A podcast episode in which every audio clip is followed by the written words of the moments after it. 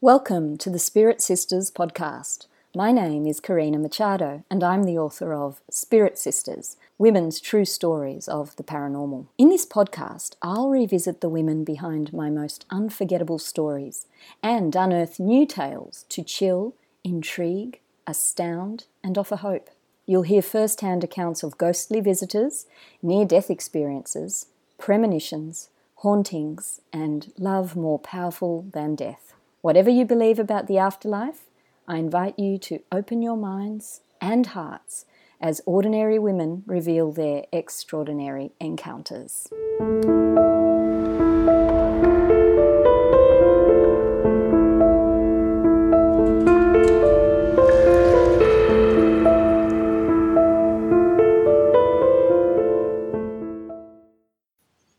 Hi, everyone. It's a pleasure to have you back with me on Spirit Sisters, the podcast.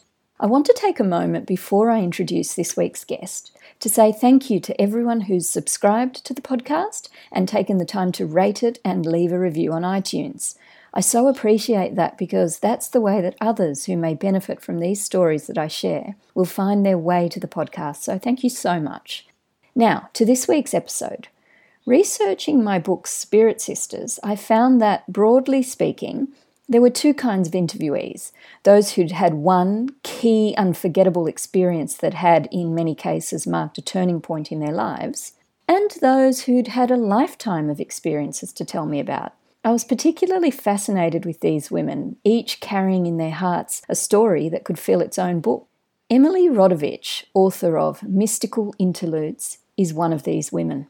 As well as her two books, we discuss the childhood event that ignited Emily's fear of death, the near death experience she had at age 18 that finally assuaged that fear, and the astonishing spontaneous past life vision that took Emily back hundreds of years to a lifetime as a dancer in what was then known as Siam, today Thailand.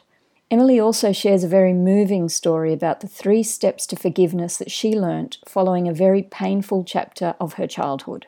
At the end, she also shares the key lessons that can help us all lead more fulfilling and loving lives, lessons that she's gathered from her lifetime of mystical experiences. So be sure to stay for that. Thanks so much and enjoy my conversation with Emily Rodavich. Good morning, Emily, although it is your evening. Welcome to the Spirit Sisters podcast. It's so lovely to have you on the line from Pittsburgh, Pennsylvania and it's so lovely to be on with you. I am an admirer, oh. and I have read your book, Spirit Sisters, and I, I'm just really blessed to be here. Oh, thank you so much. That's so lovely to hear. And um, it's the 10 year anniversary of Spirit Sisters this year. And that's such a, an exciting moment for me as I revisit my former interviewees and also discover wonderful new spirit sisters like you. So thank you, Emily. So let's begin by you telling the listeners just a little bit about yourself and your life today. Well, I grew up in uh, in the dark ages, where where this interview probably would not have happened, uh, because we did talk about spiritual matters in those days.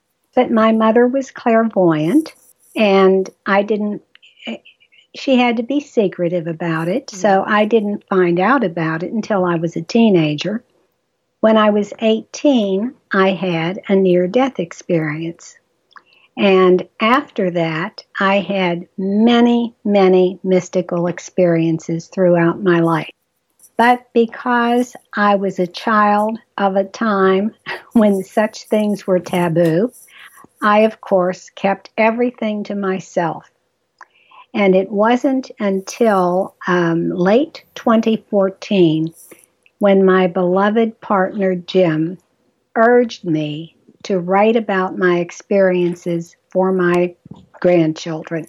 Well, that's when the magic started because when I sat down to write, it seemed like the wind was at my back. And before I knew it, I had uh, a bunch of stories, and then I got this urge to publish. Now, I want you to know, Karina, that after keeping these things to myself for so many years, the very idea of publishing um, had about as much appeal to me as standing naked on a public stage. so, however, um, the sky opened up. Uh, I had an editor appeared, uh, a publisher. Everything just fell into place. So I was guided to write uh, my book. I have two books. The first one is called Mystical Interludes and Ordinary Person's Extraordinary Experiences. And at the end of that book, I, I was pushed. I swear I was pushed to add a page that invited readers to please submit their stories like like your spirit sisters give me their stories and I will publish them in a second book. So my second book came out last October and it is Mystical Interludes 2, a collection of ordinary people's mystical experiences. So that's where I am today, but that didn't end it because I would give when I give book talks locally, people want to talk about their experiences, and there's never enough time. So I ended up founding a group called the Mystical Interlude Discussion Group. So we started with eight members in my home, and now we must rent a large room because our membership has grown so much. Wow. So, how many people do you have attending now? Uh, anywhere from 20 to 30. That's fabulous. At this time. And um, I expect the group to get larger because I'm now scheduling more more speaking uh, engagements. Oh, that's fantastic. So, at this meeting, and how frequently do you gather? Once a month. We we share stories. Uh, somebody will suggest a book, and we will read a book, and we will have a discussion of that particular book. And we have speakers who come. So the way our calendar goes is every other month we have a speaker. And we've kind of grown into a family of our own. So it's, I just love the group. It's a wonderful thing to do because one of the things I found um, after writing Spirit Sisters was how much of a service it turned out to be for people who, like you, felt very alone in their in their experience and didn't feel they could freely share it for fear of being judged. And the number of times that I heard somebody say to me or preface their story with, "You will think I'm insane." Or I've never shared this with anybody, and you know, please don't don't judge honestly, it was unbelievable. So I was so grateful to be able to provide that space for people to share. And then as you would know, Emily, as well, the feedback that you get from up from readers who are so grateful also that you've gone to the effort to do that. So, yeah. and that's a, a, purpose of the podcast as well today. But um, thank you for writing Mystical Interludes and its sequel. They're both beautiful books, and I so encourage my listeners to to search them out. And at the end, we'll talk about how your website and how how to source your books. Mystical Interludes, your memoir, contains 10 of your most profound experiences. And I thought maybe if you could start by telling us what the first mystical interlude you can remember is. Oh my goodness. Well, I'm trying to think. I haven't gone back that far, but I will tell you not the first, but may I tell you of a few that I did not put in the book. Oh, I'd love that. An exclusive okay. scoop. yes. One is uh, I used to teach, and I had a uh, student. He had a lot of problems. He failed my class the first time he took it, and when he had to repeat ninth grade English, mm. the procedure was that if you failed a class with a teacher, then they would give you a different teacher when you had to repeat that class. Well, when he found out he had a different teacher, he rebelled, and the guidance counselor put him back in my class. Now, the reason Ricky failed uh, was because he, I didn't realize this, he had health problems and he missed a lot of school. And not only did he have health problems, but he came from a uh, an unhealthy background where his dad would keep him out of school to help him work. I got a phone call one day and another teacher said, "I have bad news for you, Emily.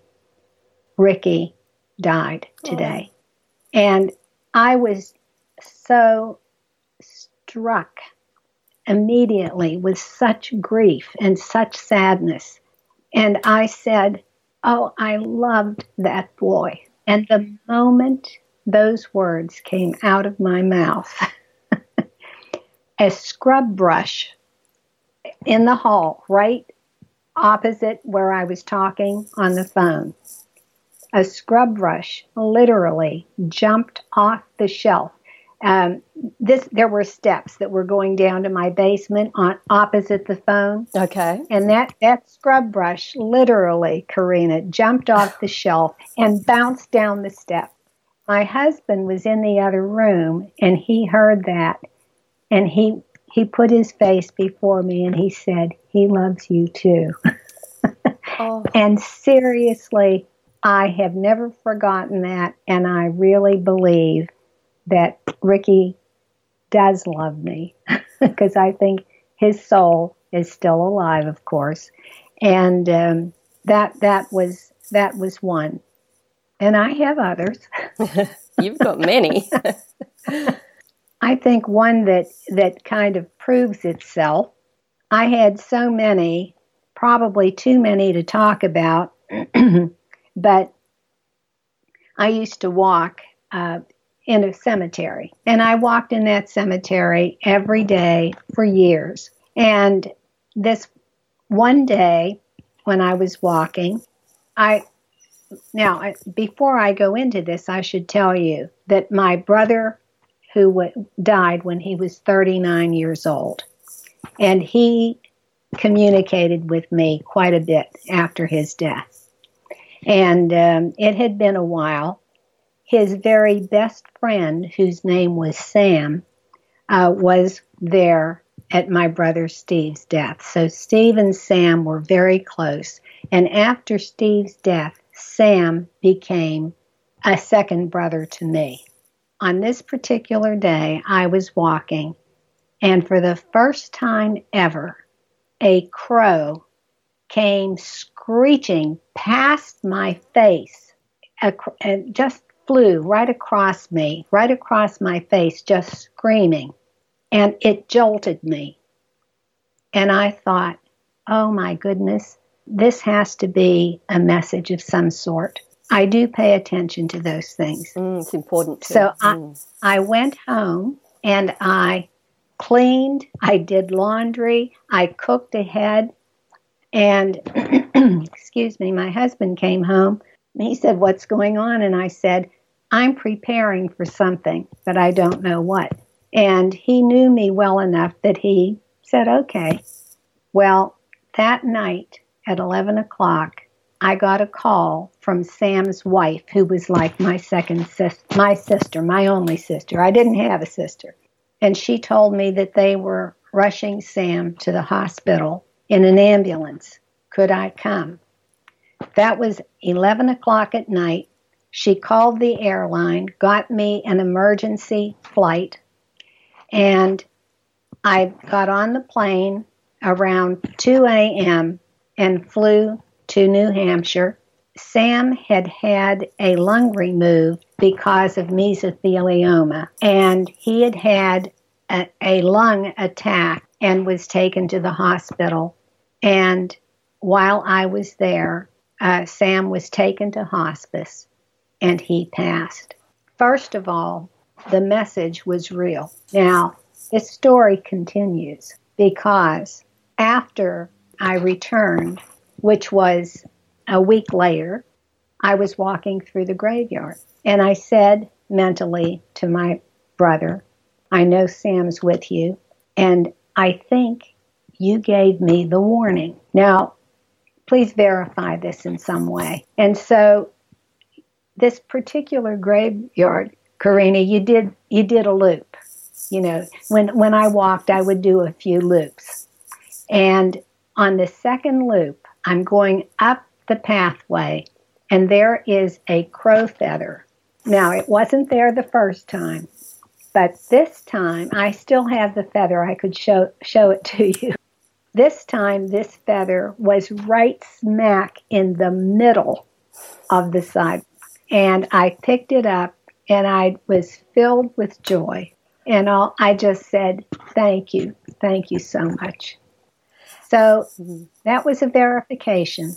That's beautiful. And I love how you say you were filled with joy at seeing the feather because there is kind of an exhilaration in these experiences, an uplifting, you know, especially in those moments of signs and symbols and synchronicities that can happen. And it's like you say, like we just must be attentive to them though, because it's very easy otherwise to miss some very important signals. Emily, I'd like to backtrack now to your childhood, which was very eventful in many respects, also very sad. Uh, I want to know a little bit about the kind of child you were and how that knowing of your mother's clairvoyance affected you. But as you say, you didn't really have a true understanding of it until you were a teenager. But as a little girl, you were fearful of death, weren't you? What was your feeling around that and, and what did you believe in terms of a spirit world? We did not belong to a church because my parents uh, both came from different uh, religions. My father was Russian Orthodox and my mother was Roman Catholic, and that was a problem. So they were married by a justice of the peace. My spiritual introduction came from my, my dear mother. I was uh, the kind of child who was precocious and I never stopped asking questions. Well, of course, I just drove my poor mother crazy with questions about because she would pray at dinner time and I would ask her questions about God.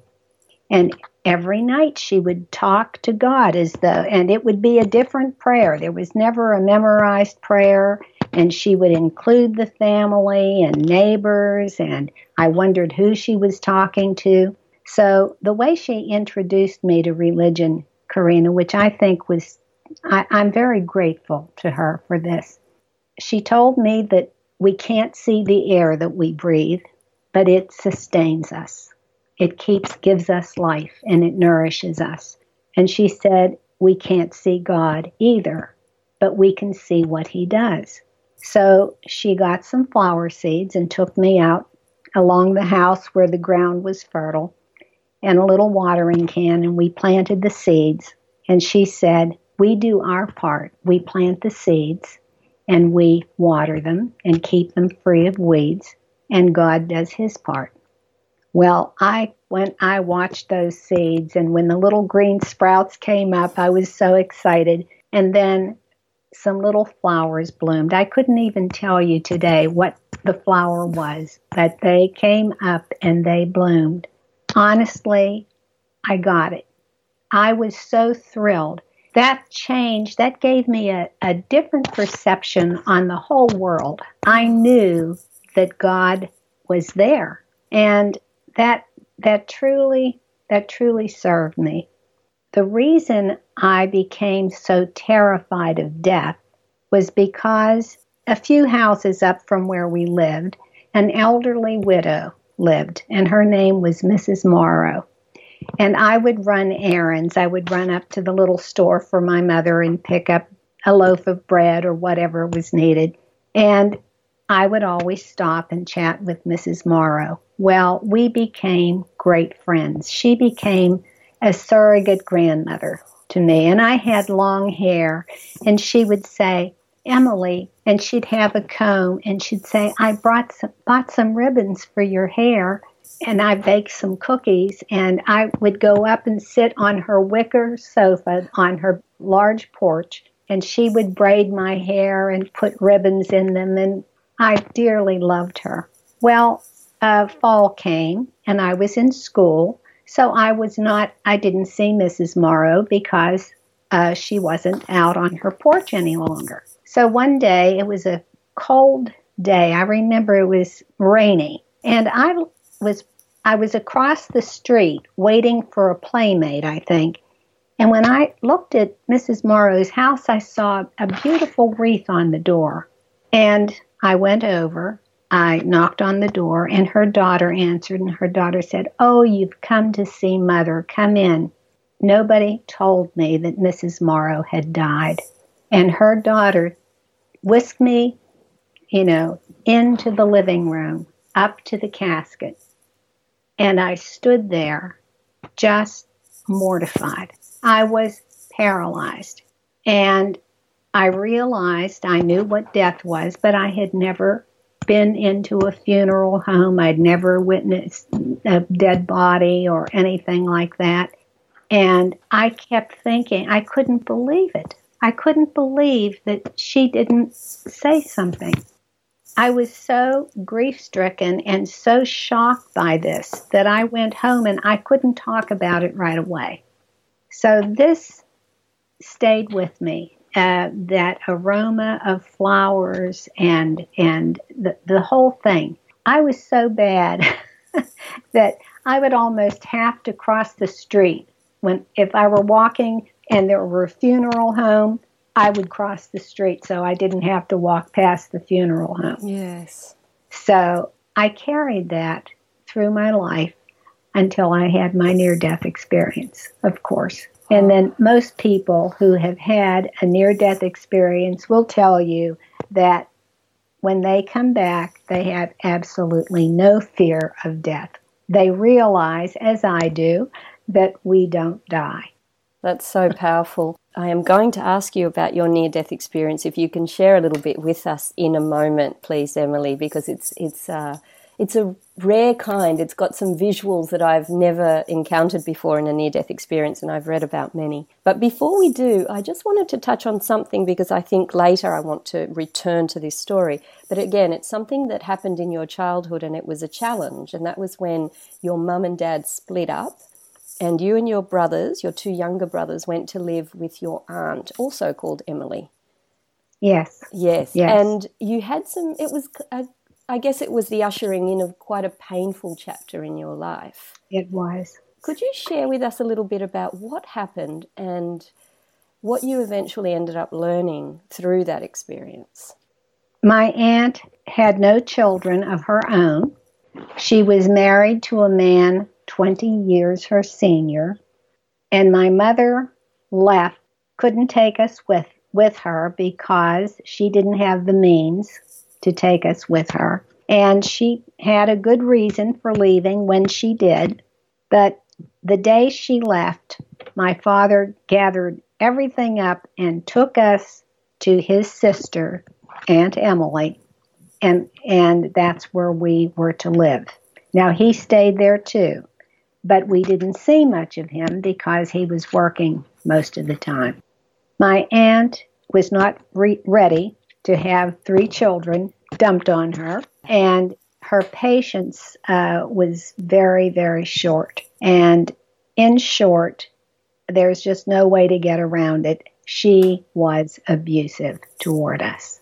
My brother, Rodney, he had a uh, health condition. He he was born with with a hernia, and they couldn't operate until he was uh, in his adolescence. But I don't know how that affected his health. But his legs used to get kind of mottled looks on them, if if you know what I mean, yes. little purplish spots and so on. And what would happen? My aunt would smack him across his legs and I, maybe I w- would be in the other room. And when I came back into the room that they were in, I would see her white hands, the, the mark across his legs. Uh, she had me scrubbing the floors and uh, washing dishes. I was seven years old. And when I didn't obey, she would she was great for slapping across the face and pulling hair and so on. My younger brother, she was she was abusive to him as well. I could go on, but mm. uh, my mother, I I prayed because I knew that God was there because my mother had taught me, and every night uh, I slept on a uh, on a sofa that, that, had hard springs in it. Oh. Do you oh. remember those? Yes. I can still feel those springs. But anyway, that's where I slept. And I cried myself to sleep every night and prayed for my mother to return every night. Well, one Sunday, everything seemed to be different. And make a long story short, my brothers and I were sitting in the room where the stairway was leading to the ground floor. And I heard somebody coming up the stairs. And as it turned out, it was both my parents. My mother had returned. I was so, so happy. And my father told us that we were going to be moving into a place of our own. Well, of course, I wanted to move that moment. Of course. but it was going, he explained that it would take weeks. We had to prepare and find a place and so on. And that night, I realized that my prayers had been answered. And Karina, I was going, I guess, seven going on eight. I experienced overwhelming gratitude as a child. And I sometimes I wonder today if children have the opportunity to experience that kind of gratitude. It was it was so joyous and mm-hmm. so totally complete. It just verified everything I knew. So that was thanks to mom. Thanks for teaching me about God, and I will never stop thanking God for for that prayer, for her return. And the thing about that, Karina, that is uh, so remarkable is that my parents stayed together for the rest of their lives and they never fought over that. They somehow decided to put that behind them and they were wonderful parents, very loving toward uh, the three of us. We couldn't have asked for better parents. It was it was that great. Oh, that's such a lovely story, and you tell it very evocatively in your book, Mystical Interludes, as well. But ultimately, that suffering that you endured with Aunt Emily led to a very profound understanding about forgiveness, which you also write about very beautifully, that was in itself a mystical interlude. Yes, yes. When you were asking me for my earliest experiences earlier, um, I was thinking outside the book. but yes, these these really were quite profound. What happened was I thought we were going to move away when my family came back together again. However, as it turned out, the house that we were living in was a duplex, and the apartment right next to where we were living on the other side of the wall became vacant, and my uncle and aunt needed a renter. So, feeling obligated, my father agreed that we would move there and pay them rent. Well, I was a little disappointed, but tried to make the best of it. Aunt Em, for some reason, well, of course, she didn't like my mother because she felt that my mother had done my dad wrong. mm-hmm. She was absolutely uh, in support of, took sides in that uh, separation. So the best way I think to get to my mother was uh, for her to cause problems in our family. So she would make up things, or she would go to my mother and say, I'm suspicious of such and such. I saw Emily walking down the street and uh, she talked to somebody that I don't think we know, and so on. Well, I talked to everybody. Well, one of the biggest things she had a, a little gadget in her home. She asked me to go to the store for her, which I did, and the next thing I knew, she reported to my father that I had broken this gadget. Because when I returned her items from the store, she told me she left the door open to put them on the kitchen table and just leave them there. Well, this is just an example of the kind of grief. A few days later, my father comes to me and said, uh, Did you break that little uh, wooden bird that, Aunt Emily has? And I said, No. Well, he didn't believe me. And apparently, she complained so much that he said, I want you to apologize. And I said, I didn't do it. He said, apologize for me. Well, you can imagine how conflicted I was as a child. And I very humbly apologized for something I didn't do. So I was filled with angst and anguish. I, I was just miserable. I couldn't focus at school. I was just a miserable child. And one day, my my friends and I, uh, one one of my friends owned a farm, and on Saturdays we would go to the farm and we would go up into the meadows and play. And we were walking up the hill, and one of my friends said, "What's wrong?" And I said, "Oh, I'm okay." But then I saw a grove of trees, and there were leaves. It must have been this time of year, Karina, because there were leaves on the ground under the, the trees. Mm. And it looked it looked so serene. So I separated from my friends and I went into that little grove and I fell to my knees and I prayed and said to God, Please, I am so filled with misery and hatred for my aunt, and I don't want to hate, and I am so unhappy and it hurts. Please tell me what to do. How can I end this? And then I waited for an answer. And it came. And the answer was forgive. Now, the minute I heard that, I felt peace. I felt light. Now, I, I, I knew the word. I knew what the word meant, but I didn't know how to do it. That's a lifelong lesson, that one.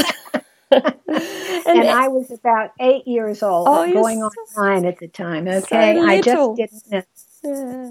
Well, I took that answer very seriously. Emily, can I just interrupt you for one second? How did sure. this the word arrive? Did you hear it as an audible voice outside of you, or or a feeling within you?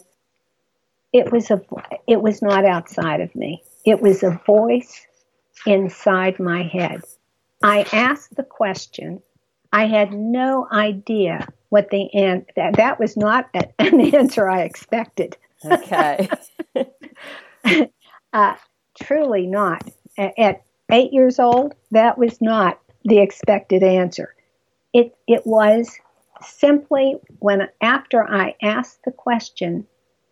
When you're waiting for an answer, Karina, you aren't thinking of other things your mind goes to a place to receive the answer. And that word just dropped into my mind. I knew it. Okay? That's how it came. To me, it was as real as my mother returning. I didn't know how to go about it. So every night when I would get into bed, I would think about it and I, I, I was confused I asked my mom, I didn't tell her why, but I just asked her what forgiveness meant. Does it mean to forget? And she said, Not really. Well, that even confused me more because I didn't know how those two could work. So I stopped on my way home from school. I had to pass a Presbyterian church, and the minister uh, was a well known, well loved man in our community. Now, we didn't attend that church but it didn't matter. Reverend McCready was a minister to all. So I went in, I knocked on the door, and he was in his office. He asked me to come in, and he, I told him I had a problem, and I asked him what I had to do to forgive. Well, we had a long conversation that I won't go into now, but in essence, he told me two big things. Number one, he said, in order to forgive, you have to be able to love powerfully. You must be able to love. Do you know what love is? And I said, Oh, certainly. First, that's the first. The second thing is you have to take a God's eye view. You you can't he said when we are upset with somebody, when we look at them, it's like looking through a little peephole. All you can see is what you dislike about them, what injury they did to you. That's all you can see. But he said you have to back up and take a God's eye view, look at the big picture, find out everything you can about that person. Well, I weeks went by and I would try to love my aunt and I couldn't. So I was so frustrated, but I could not give up because I had asked for an answer and I had to follow through. So the next thing I did was to try to take the God's eye view. And I went to my dad and I asked him about my aunt. What can you tell me about her? Um, you know, what did she want to be when she grew up and things like this? And my father, my grandparents were first were immigrants to this country. They had eight children. Uh, actually, they had more than eight children. A few of them died. And my aunt was like the second or third of all the children. And for her childhood, as soon as she was able to care for herself, she was helping with those younger than she.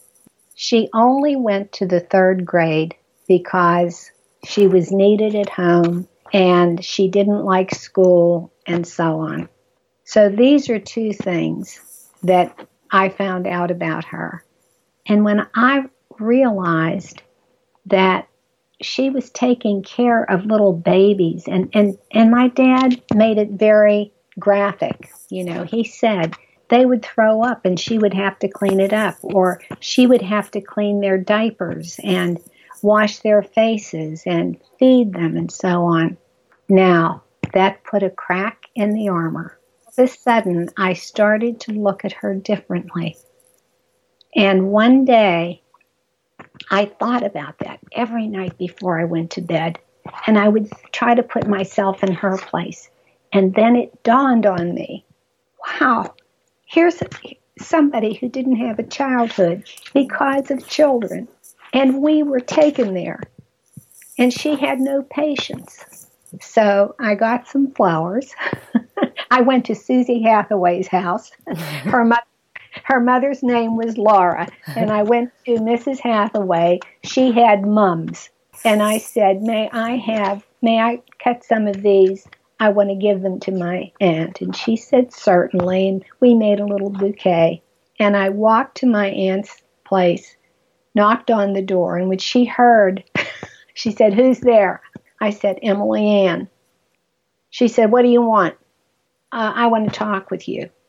Come on in. It was kind of like that. I went in with flowers behind my back. I walked up to her and I said, Aunt Em, I ha- handed her the flower. I just wanted to say thank you. I always cry at this. Wow, it's beautiful. I wanted to say thank you because you took care of us. I never thanked you. And I know that you were not ready to have three children in your life she wrapped her arms around me and hugged me so tightly and rocked me and said she had raisin filled raisin filled cookies on her stove. She jumped and ran to the refrigerator, poured a glass of milk, brought the cookies over. She was glowing with happiness. Nobody really appreciated her. Well, what happened next was so amazing because my best friend Linda and I became her playmates. We would go over to Aunt Em's after school every day and we would play Chinese checkers, regular checkers, jacks, on her kitchen table. We would have, with her, we would have tournaments. Then she taught us to play canasta. She was a joy, turned into an, an utter joy of my life. Oh, that is such a powerful story. And I've never heard of an eight year old having that level of awareness. It is what a rare kind of child you were, Emily. It's a really, truly extraordinarily powerful story, which is full of lessons that our world, I feel, so sorely needs today. My goodness. well, I don't like to take credit for it, Karina. I truly bless my mother. I think it was the way she taught me about spirit, about God, about my higher, our higher power that enabled that to happen in my life. Oh, well, thank you so much for sharing that. It's unforgettable story. So now I want to move on, Emily, to when you were 18 years old, and now we're in 1956, which is hard to believe looking at you. You're a very youthful looking lady. My listeners don't have the opportunity to see you. So you were 18 and you had a near death experience which opened the door to a new understanding and even more of these mystical mm. encounters. But could you please take us to the moment of the NDE? What preempted it and what happened? I had allergies and I had gone to the allergy specialist that morning I, and I got allergy shots. This whole procedure of uh, giving shots and so on was relatively new in those days. We know much more now than we knew then. So I came home, and you had to wait in the office for a while, and then the doctor said, Okay, you're free to go. Well, I, I came home, and my symptoms were different from anaphylactic shock that I read about because I became quite cold. And when I came home, I put on my bathing suit. It was a hot day, and I lay out in the sun, and my body, and I fell asleep. I felt very, very kind of drugged, and I fell asleep. Well, my body started to swell. It swelled to four or five times my normal size to the point where the nipples of my breast and my skin on my arms and different parts of my body, my legs split wide open because it was that I was that swollen. My eyes were swollen shut. My tongue was swollen to the point that it was blocking my air passage. So I was in and out of consciousness. And I and my heartbeat just boomed, thundered in my body. You can imagine with that kind of swelling.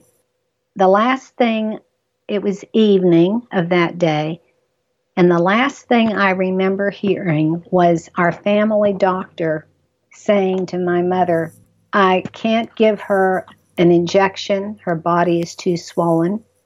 I can't, she can't swallow a pill. All we can do is pray. And that was the last thing I remembered. The next thing I knew, I was whole, completely healthy, and I was on a train and this train was going through darkness. It was going through outer space, which was very, very dark. And I could see lights twinkling, I mean, little stars way out in the distance.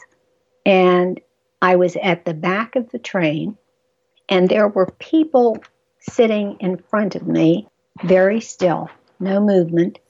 Women with black veils and dark dresses, and men in black suits. And I found myself there. Like, what am I doing here? So, my near death experience doesn't have a lot of the other attributes that you hear about. I'm sitting there thinking, why am I here? And then I looked at these people and I thought, why aren't they moving? And at that moment, a conductor came down the aisle and he had he was a his face glowed and he had white hair and he had on a conductor's suit and a hat. And i knew oh it was kind of like oh he's going to take care. I knew i could feel the love as he came toward me but i part of me was fearful because of this fear of death so i said to him could you tell me where this train is going? And he evaded my answers. And uh, I said, These people, I think they're dead. Are they dead? And he said, Well, not not actually, not really. And I kept asking questions, and the train was slowing down. I could feel it.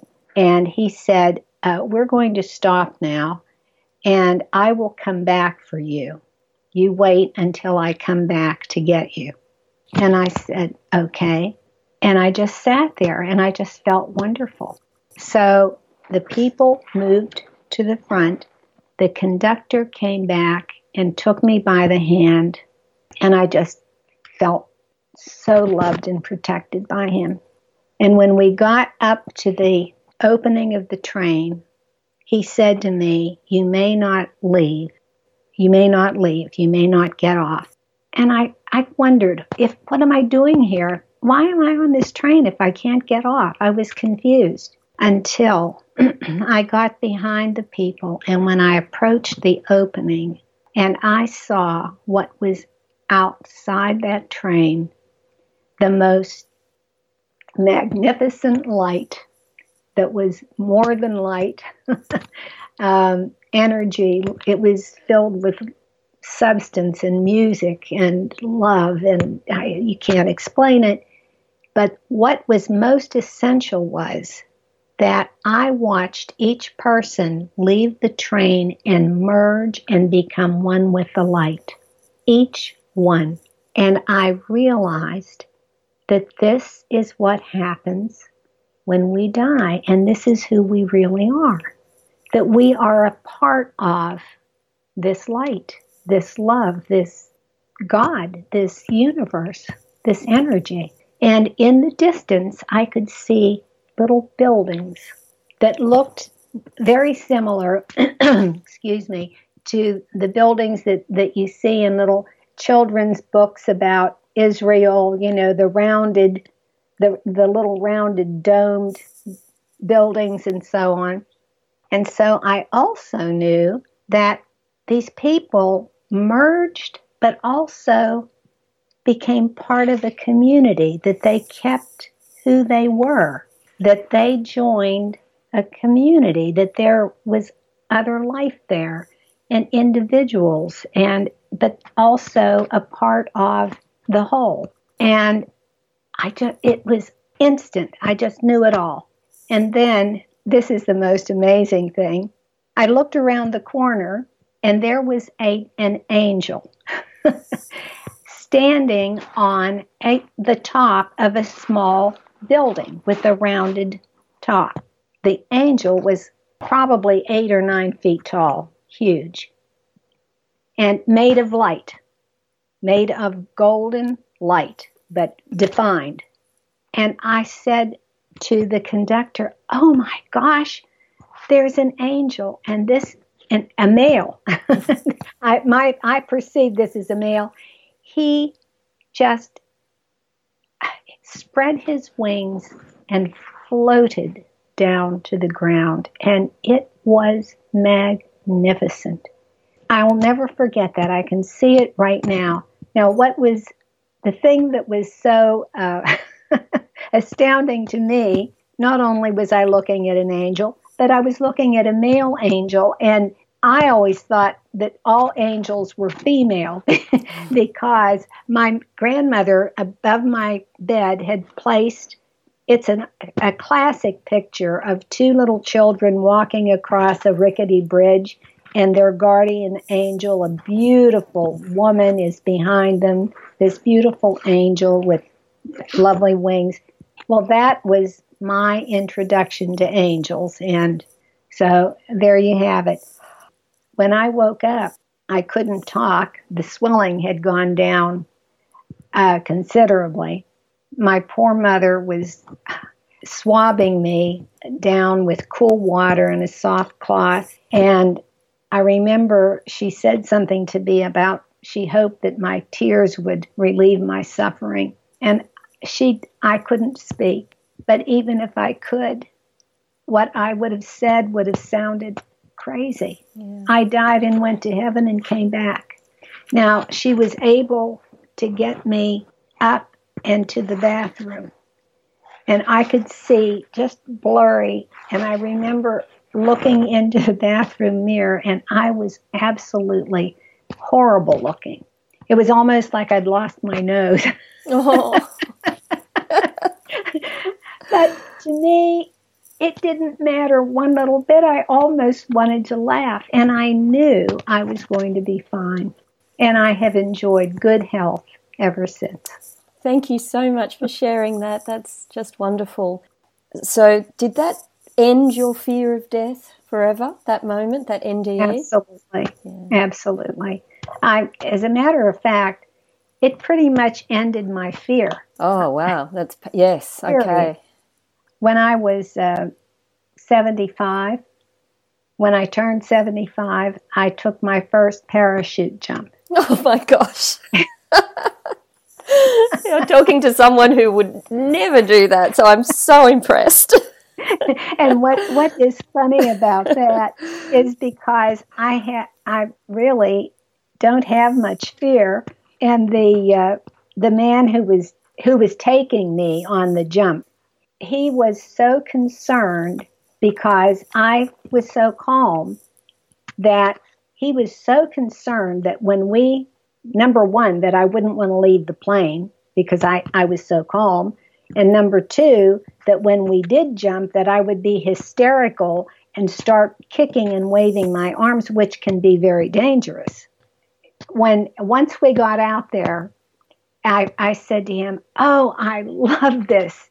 And then he confessed to me because I loved it so much, he prolonged the jump. We swerved through clouds, and, and oh. he, he tried to make it last as long as, as we could. It uh, was wonderful. So now, Emily, I want to ask you about what is probably my personal favorite in mystical interludes, and it is such an extraordinary experience, which has to do with a spontaneous vision of a past life that you had, which and again, like NDEs, I've always been fascinated by past lives and I've read up on them for years now, decades, and I've never heard of one like this. This sort of, it's spontaneous. You weren't hypnotized, you weren't searching for your past life, but then you saw it. Can you tell us, please, what happened? Yes. It was, uh, happened right before dawn. I lived in a house that overlooked a forest. We lived on a ridge, so the forest was below us. And when you looked straight out, you could see the horizon. So I didn't put curtains on the back of that house because the view was so spectacular. I woke up, uh, I had three children at the time, three very, two babies, uh, and uh, one, my daughter was a little older. And I woke up to use the bathroom and um, I checked on the kids on my way back to, to bed. And when I looked out the window, it was just a gray. It was just beginning to just a little bit of light, but it what you couldn't see any real light. It was just gray dawn, but it was so serene. So instead of uh, just crawling under the covers, I propped myself up and I just enjoyed the peace and the serenity and the beauty. So the next thing I knew, and it happened in a split second, I was floating toward a wooden, if I say castle, palace, that that's wrong. I knew I was in Siam. I knew where I was, and I knew the building, this huge building. It had a courtyard and a very massive, very wide steps. So I floated up the steps and I floated through and I kept kind of circulating until I got to a room. I floated inside the room and I was behind a Siamese girl and I recognized myself. And I floated around and looked into her eyes, and I knew what she was feeling. I knew that she was waiting for her tutor. I knew about her life. I knew that she was the daughter of one of the many wives of this particular this this man who was the ruler of that particular province. Now he this was not some big kingdom. This was a just a regional kind of ruler who had power there and he carried out all the traditions and he had many wives. Now the daughters didn't get much attention. I mean, the daughters had duties to perform. The sons were very special, and they spent time with the father. Well, my mother was uh, pretty low on the totem pole, and the wives competed for attention from the husband. Now, and usually uh, the, the kids. I mean, if if if you had a son and you you got a lot of attention from the husband. If you had a daughter, then that daughter had better be pretty special for you to get notice from the husband. Now, one of the things that all the daughters in this particular palace, uh, their duty, among other things, they had to be educated, but they had to learn the traditional dances. And they had they performed at certain events, uh, festivals and ceremonies and so on. And they would perform and they had to practice every day. And one of the things that they, and I didn't know any of this, I didn't realize that in order to do those traditional dances, you have to start training your fingers to bend back. Wow, hand dancing yes. kind of. Yes. Yeah. Well, if you ever look at a Siamese dancer, and these uh, today they wear long things on their fingers, but in order to perform the particular hand movements where the fingers had to be turned up, you had to do hand stretching exercises constantly.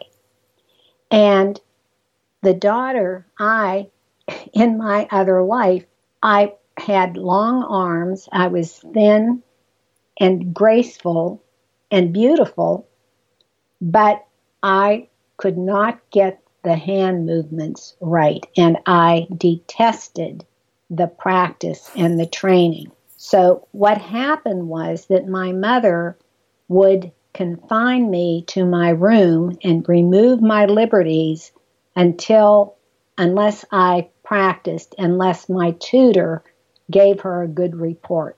Well, my tutor was an old woman who had a stick, and here I am floating and looking into my eyes and knowing all of this. It's an extraordinary, I, astonishing level of detail. Yeah.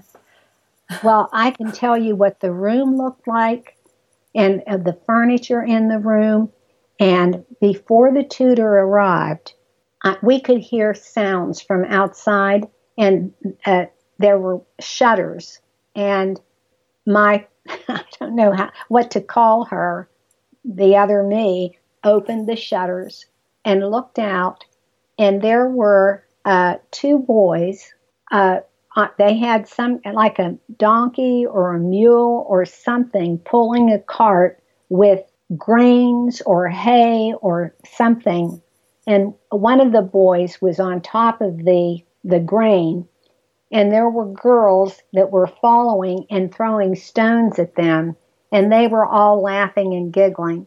And i could feel the pain and the loneliness of my siamese self, wishing to be there, wanting community, wanting to be a part of laughter, of joy, to be removed from the prison that she was in.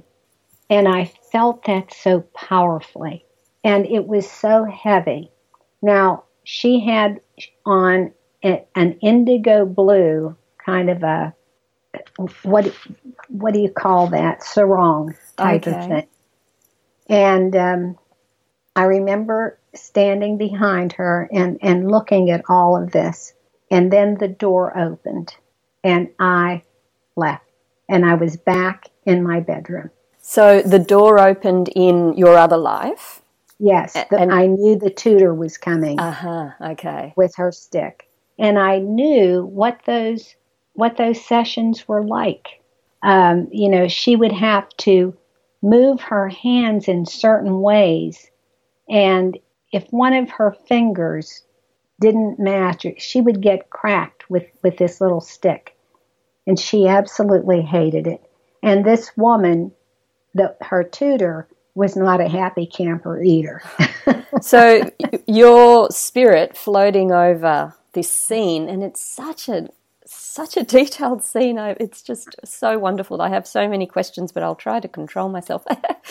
so, first of all, what era do you think this was in Thailand? Did you have an understanding of that? No, but I, and I thought about this a lot. As a matter of fact, I should research this. I, one day, and I didn't write anything down, but I went to Thailand. I was there and I saw I, mean, I, I, visited, and our guide, it, it's really funny. Our guide's name was Anna, and she and I had very similar facial features. Uh, but most of the people uh, were, you know, I didn't see any long arms, and, and they didn't look like this person in my past life. Well, one day, and I started to get curious about that because I really wanted to pay particular attention when I went there. And the people didn't quite look like what I saw until I came home and I went back and I as I kept going back in history, there was a family that had these features. They were they had long limbs and long fingers and so on, the men and the women.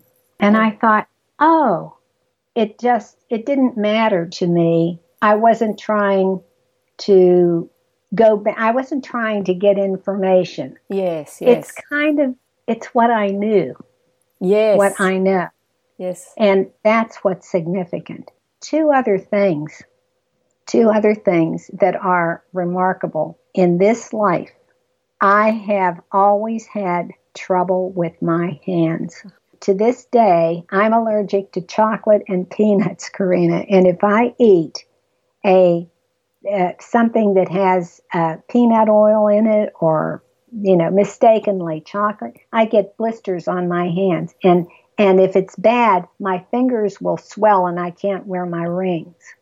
And the other thing about that is even when i was learning cursive writing i have terrible penmanship my I just my my hands just don't work very well. I mean, I'm grateful for them. They do they do, but fine work. Yes. Uh, I forget it. I, I marvel at friends who thread needles and do fine fine work and so on. That's just beyond me.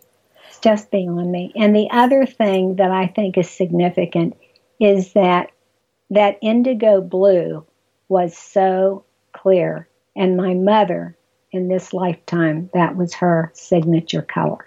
Did you recognize any of the people in that Siamese life as uh, spirits that are incarnated today around you? Well, I only saw the girl.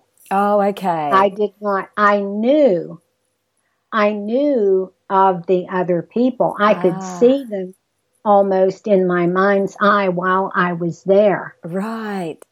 So you were in her head. You were in yes, the girl's yes. head, anticipating. Exactly. And the other thing that struck me when I first read of this experience of yours was that what sort of ignited the experience was a moment where you were looking out your window and your your Siamese self in this life, this young woman, was also looking out the window.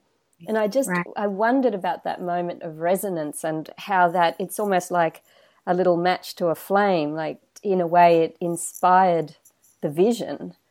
I don't know if that ever struck you. Perhaps, right. But it was the sound that caused her to open the shutters. She heard, she heard the uh, laughter outside ah. with the other, with the boys in the cart and the ah. girls following. I see. Uh, I see. Yeah. How long do you think this lasted? This experience in our in your current life when you when you came back? Well, I can tell you that it was lighter than it was when I first sat down. When I first sat down, it was gray. Yes. The, the, the sky was just gray, and I could barely make out the horizon.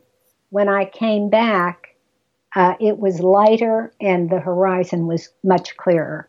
And how so, did you feel when you came back? What did you think oh about my what? gosh, I was ch- I was beside myself, and I had had I I was married to a man who did not cotton to anything like this. I had had other experiences and he just brushed them aside. He thought maybe I had mental problems. anyway, at that time, that was my first marriage by the way. He was he was the father of my three children and he he would not entertain any of these things. Okay. So I knew I couldn't tell him, and I just kind of walked around in circles, and I thought about it constantly, and I didn't know how to talk about it. How do you tell somebody about things like this? That's right. Yeah, and we're talking how, the '60s. This is prior to a lot of you know the writings sort of the contemporary writings about this this material and also i guess that must apply to your near death experience. I, I, wonder if you felt open to sharing that because that was way before raymond moody wrote life after life in the 1970s i believe.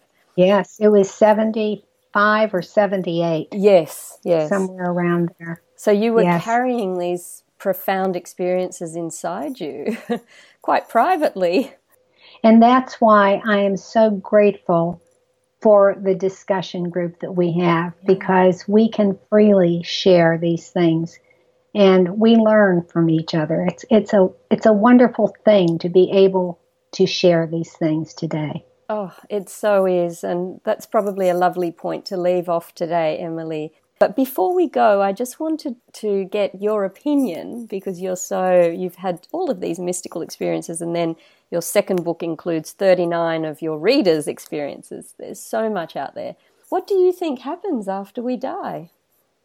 I think that nobody knows for sure, number one. Uh, but I, I intuit, and from my experiences, that we continue to learn and grow. And I think that it depends on where we are, where we end up in this life as to what happens next. I want to experience everything I possibly can before my time is up here because that's what I will take with me.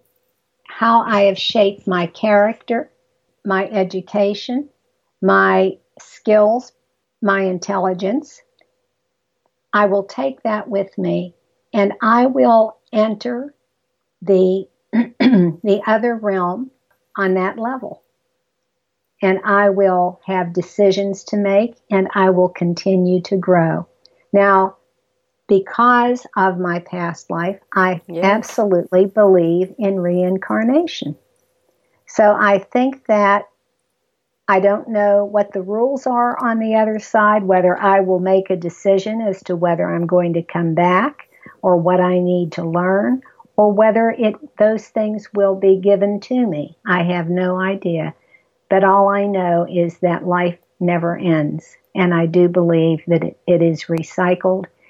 And it's very, very important to realize in this life that we are one, that there is no us and them, there is only we.